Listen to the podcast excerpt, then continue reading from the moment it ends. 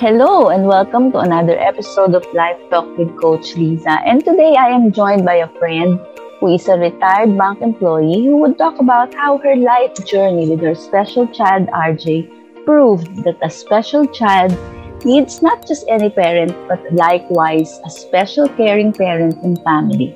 Please welcome Ms. Rowena Procopio. Hi Weng, welcome to Life Talk. Hi Lisa, thank you for inviting me. It's my pleasure na ma-share ko ang aking journey in raising my special RJ. Mm-hmm. Weng, please tell us about the circumstances of your uh, son RJ's being a special child. When and how did you know about it? Okay, to start with, RJ is diagnosed with autism spectrum disorder at the age of 2 years and 8 months by Dr. Alexis Reyes. Ano siya, developmental pediatrician siya sa PGH. I have three children, ano, my eldest is a boy, Irvin. Oh, RJ is my middle child. And my youngest, si Kate. Alam mo, at the age of one and a half, nagtataka kami mag-asawa.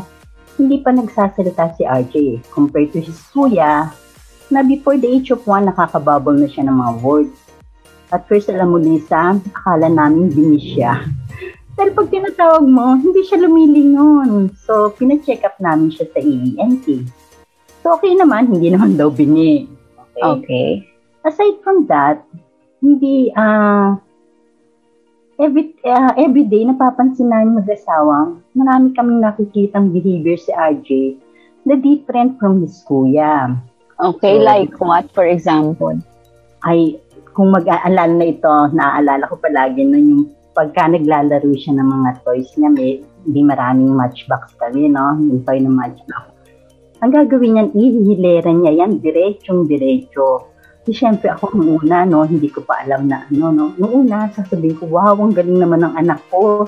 diretsong diretso yung matchbox. Yung pala, okay. ito na pala yun ng ano, ng symptom ng isang autistic ah. na bata. Si okay. never niyang ginawa yon Never niyang ginawa yun. Gagawin niya, syempre, ang usual na laro sa isang matchup, yung ipapaandar. Pinapaandar, oo. Yes, so, yung si Irvin yung, yung eldest. Ah, siya yung eldest ko. Never kong nakitang ginawa niya yon Tsaka si RJ, mahilig siyang mag, yung nagra-rock, yung, yung pag nakaupo siya, yung parang umaano ng tumba-tumba. Ah, Ganon, okay. Ano, mm-hmm. um, mahilig siya mag-flap ng hands niya. Yung si Irvin, never ko siya nakitaan. So, parang mga behavior na nakita ko na, oh, parang kakaiba to sa kuya niya. So, so parang nakukwento ko yun dun sa ipamangkin ko na doktora, no? Kasi eh, eh, inaantay kasi namin magsalita siya. So, hindi siya nagsasalita. So, sabi, sabi na nung, siguro parang may hint na yung pamangkin ko, sabi niya, gusto mo pa-check up natin? Sabi niya, sana sa PGH daw. May kilala daw siya. So, yung sa developmental. So, pina-check up namin siya. So, dinala namin siya kay Dr. Reyes. So, nang madaging madiagnose si RJ ng EMTs, madam mo, umiyak ako sa harap ni Dr. Reyes. Alam mo, mm-hmm. na-realize na yung saying na kumuha ang mundo ko for RJ. Mm-hmm. Sabi naman ni Doktora, okay lang umiyak, pero wag matagal. Kasi daw kailangan na you should accept his disability dahil autism is a lifelong condition.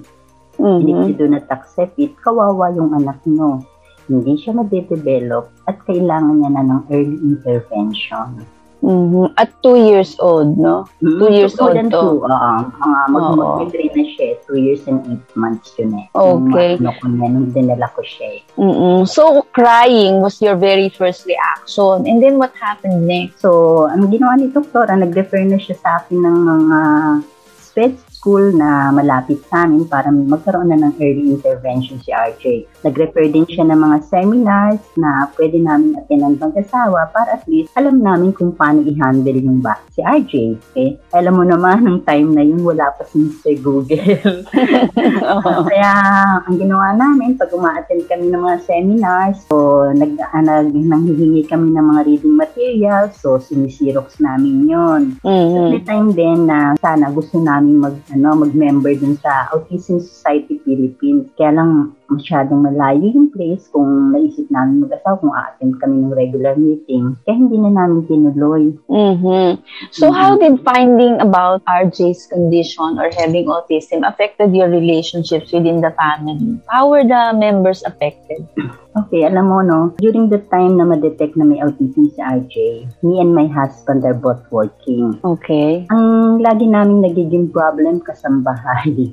Siguro ulit saan naranasan mo rin yan nung maliliit pa yung mga anak mo, no? Mm-mm. Mm, yes, lalo na pag nalaman nila na may aalagaan silang may disability. Sandali Mhm. lang mag-stay, naku, magpapaalam na yan. So, syempre, pag ganon, kailangan isa sa amin bigla-biglang mag- mag-leave. Kailangan mag-leave para may magbantay Mm-mm. Mga bata. So, nag-decide kami. So, we made a big decision sa family life namin na kailangan isa sa amin magtawa, tumutok sa mga bata na Okay. lalo no, nasa formative years pa nila, at lalo na kay RJ. Mm-mm. Major Kaya decision niya, no? Yes, talaga. Tapos, syempre, hindi naman kami ganun kayaman. So, syempre, lalo na nung time na yon maliliit pa yung mga bata. So, nasa elementary stages pa sila. At si RJ, kailangan mong ipaano, pasok sa isang sped pool. Siguro naman, Mhm. alam mo kung gaano kamahal magpaaral. Oo. sped. At marami pa, bukod sa sped, mag-OT, mag-OT pa yan, magpipisik, mag, magkakaroon pa siya ng speech therapist. Mhm. Alam mo, Lisa, naku, I'm very thankful and grateful sa husband ko. Siyang nag-give way. Oh, that's good. Yes. Mm. Mahirap na decision yun, Weng, ha? Oo, yung dalawang anak nyo, naapektuhan ba sila? I think naman, hindi naman ganong naapektuhan yung dalawang bata, si Irvin tsaka si Kate. Kasi nung time na yon bata, kasi yung age gap lang naman nila, is si Irvin and RJ, one year and five months lang ata, and si Kate, two Mhm. years lang. So, mga bata pa Ah, magkakadikit. Oo. Yes, oo. So, parang hindi, parang, kasi saka hindi namin pinaramdam na si RJ different sa kanila. So, si RJ laging part of our family. Meron, Mm. kung lalabas kami, sama-sama kami lahat. Kung may mga, may mga activities sa mga family, may family gatherings, lahat kasama, sama-sama kami. At saka, pantay-pantay yung pagmamahal, saka yung pag-aalaga namin doon sa tatlo. Mhm. So, hindi nagkaroon ng napaka-special treatment from anyone. Pare-pareho lang. naman. Yes. Oo. Nakaramdam ka ba ng, o kayo, ng family, no, ng takot, or hiya, or pag-aalala sa sasabihin ng ibang tao with his condition? Naku, hindi. Kasi we embrace and accept his disability. And we focus more on important things kaysa sa sasabihin ng ibang tao. mm Anong ibig mong sabihin sa mga more important things? Kagaya ng? Gaya ng Mm. pa- yung pag-develop sa kanya, ah, pagpasok sa school, pa, Mm. yung, yung pagte-therapy niya, so kung ano yung ginagawa ng sa school, sa Mm, so, mga plano. Oh, yes, ginagawa din na, ginagawa din namin ng husband ko yun sa ano, sa bahay kasi kailangan talaga continuous eh. Kasi pag Mm-mm. hindi continuous ang ano mo, nagre ang bilis mag-regress ng mga ba, ng mga autism na bata. Alam mo, just to share, no, hindi ko lang alam kung pasintabi lang sa mga hindi makakagusto ng term na mababanggit ko. Kung may positive development kasi akong napunato ko sa mga batang may ganitong disabilities, maganda yung, pina, yung pinibigay na due respect sa kanila, tsaka attention, tsaka yung, yung mga pagtuturo sa mga magulang, Yes. how to handle them. Kasi yes, during, oo, I remember when I was much younger, dun sa maliit naming barrio where I grew up, I remember kasi, sa mga ganong kasing lugar, merong mga binyag, di ba? Yung binibinyagan yung mga tao. Mm. Like, for example, ako, pag hinahanap ako ng kartero, yung postman, kunwari sasabihin nun, saan nakatira dito Ah. Lisa Rodriguez? Ang Ah. sasabihin ng mga naguhuntahan ng mga matatandang lalaki sa tindahan, kunwari is, ah, yung anak ni Narding Salamin, dun yan. Ah, diba? Ganon, di ba? So, may mga ganon. So, Mm. naalala ko lang bigla, no, and it saddened me somehow kasi meron kaming ah, isang kababaryo noon na meron silang anak na special child. Ah, pero ito talagang yung behavior nito kakaiba kasi minsan may point na kinakatakutan siya kasi Ah, nga hindi yes. siya na-handle ng tama. Yes, oo, hindi. So, siya- there was a time na dumating yung, hindi ko alam kung kartero, basta may naghahanap dun sa tatay ng bata. So, sabi nung, ano, saan po ba nakatira si ganito? Sabi nung, ito na naman, yung, usually yung matatandang lalaki na sa mga tinda-tindahan yan eh. So, sa ang sagot niya is, ah, yung may anak na sinto-sinto, Ah, ganyan yes. siya. Yung retarded, dun niya. So, so Ah. parang, diba, those were terms na Ah, parang, yes. isipin mo, di degrading. Parang hindi Ah. nakaka, hindi positive yung dating. Hindi kagaya ngayon. Mm, Hindi na to masyadong ginagamit. Ay, hindi na. Ngayon ang tawag nila mga special. Special children. Yeah. Yes. So, natutuwa Ah, ako doon sa development Mm-mm. na yon. No? So, Mm-mm. Now, as a parent, did you go through the five stages of a difficult experience, yung,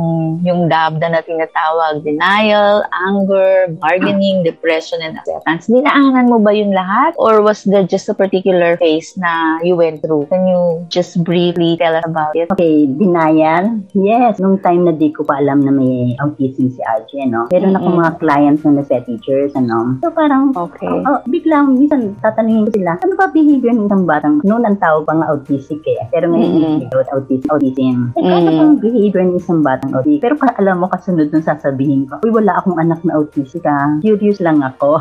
Mm-mm. Defensive. oo. Oo, yes. Oo. Tapos yung anger, not dahil nagalit ako. Kung hindi nagtanong din na kay Lord kung bakit kami binigyan ng ID, eh pareho naman kami mag-asawang mabait, matulungin, responsabing mag-asawa. Para bang lahat na ng positive adjective, adjective na sabi ko kay Lord. Mhm. Later on, na-realize ko kung bakit binigay si RD sa amin. Dahil kaya namin siyang mahalin, alagaan, at lalo na nung makita ko sa husband ko kung gaano siya ka-patience kay RD. Mhm. Yung napakalaking ano nun. Depression, hindi kami magkatawad dumaan sa depression dahil may acceptance kami. May acceptance agad kami sa disability ni RD. At yun nga, nag-focus kami sa more important things which were plans for him. Mm, that's very good. Uh, And you're lucky kasi pagka do acceptance agad, medyo magaang. Yes, ah, yes, oo. So how do you think this experience affected you as a person, as a mom? Naging mas mabait ka ba? Madasalin? Magagalit ka ba sa mundo? Masungit? Ano nangyari? Okay. okay, as a person and as a mom, alam mo, humaba ang patience ko pagpapalaki kay RJ. Mhm. Kailangan talaga matyaga ka eh, para syempre ma-develop, especially yung speech niya, yung motor development niya, lalo na nung lumalaki siya dahil yung nga sabi ko, ang mga autism na bata, pag hindi mo talaga sila tinutukan, ang bilis nilang mag-regress. Mhm. Saka naging more understanding ako. Kasi alam mo naman ngayon ang society natin, they are not fully accepting people with special needs. Okay? Mhm. So, mabait, mabait naman ako talaga. No? Or siguro maging, naging mas mabait. Lalong alam mo, lumambot ang puso. Lalo na pag nakakita ko ng mga special child, lalo na yung mga maliliit pa. Alam mo, minsan Mm. naiiyak ako, nakita, nakikita ko lang sila. Ay, minsan naluluha na ako. Yung ganon. Kasi Mhm. na-feel mo na eh. Alam mo, na- alam mo yung Dinaanan mo. Oh, yes, oo. Ay, madasalin.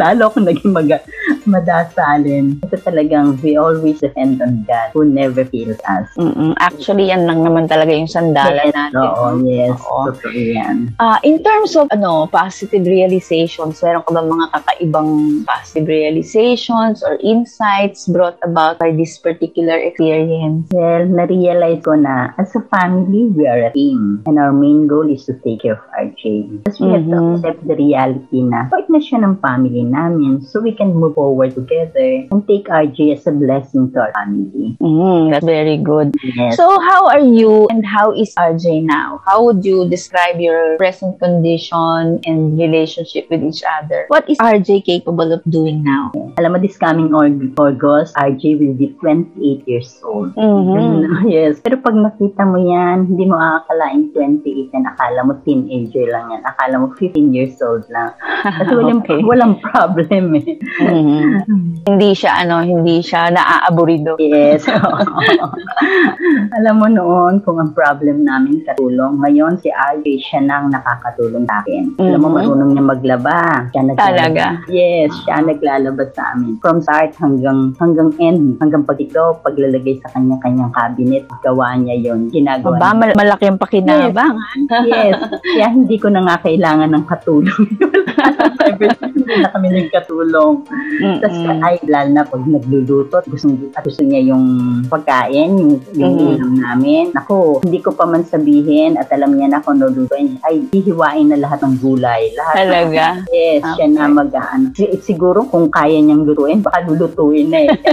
Hindi ko pa siya pinag-ano magluto. Yun, tagahiwa ko ng mga gulay. Tapos, ah, ito, gusto gusto rin niya maghugas ng plato. Wow. Yes, oo, alam mo, ayaw niya nakakita ng ah, yung lababo, puno ng plato. Ay, Mm. hindi. Kahit na sabihin kong ako na, RJ, no. Sasabihin ko na, Mama will be the one to wash the plate. Sasabihin niya sa akin, ay, makikita mo talagang hindi papayag. Huhugasan at huhugasan yung mga plato.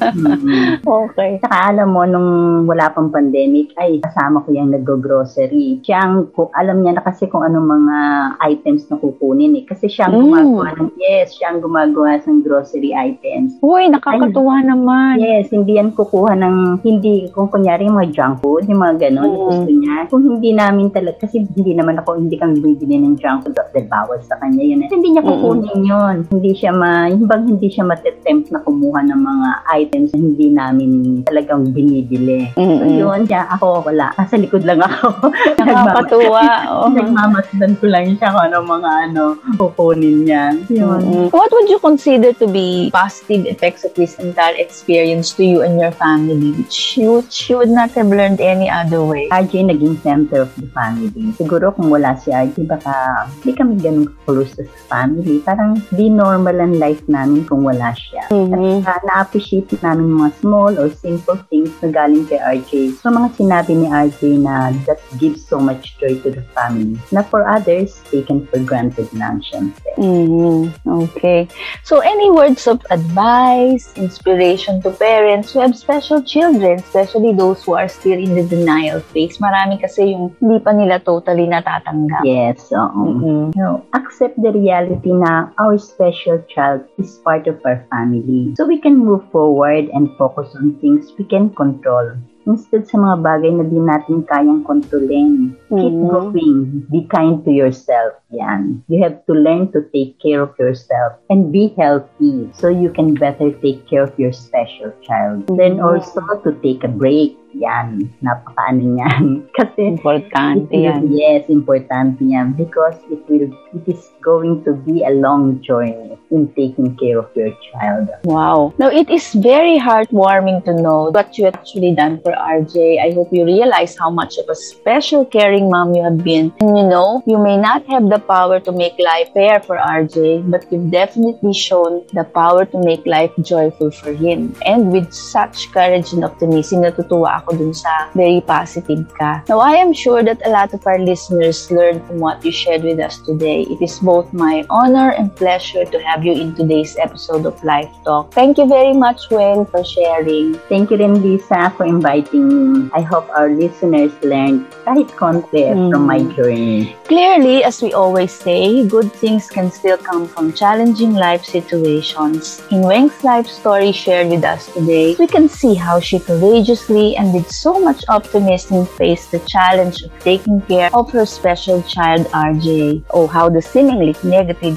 experience strengthened the bond within her family as they journeyed together the RJ through. From Weng's life we see a glimpse of hope that a special child may have a joyful life and somehow learn independence with a special caring family. So if you are a parent of a special child and you are still unable to accept things as they are, I do hope that you learn from and or get inspired by what Miss Wen shared with us today.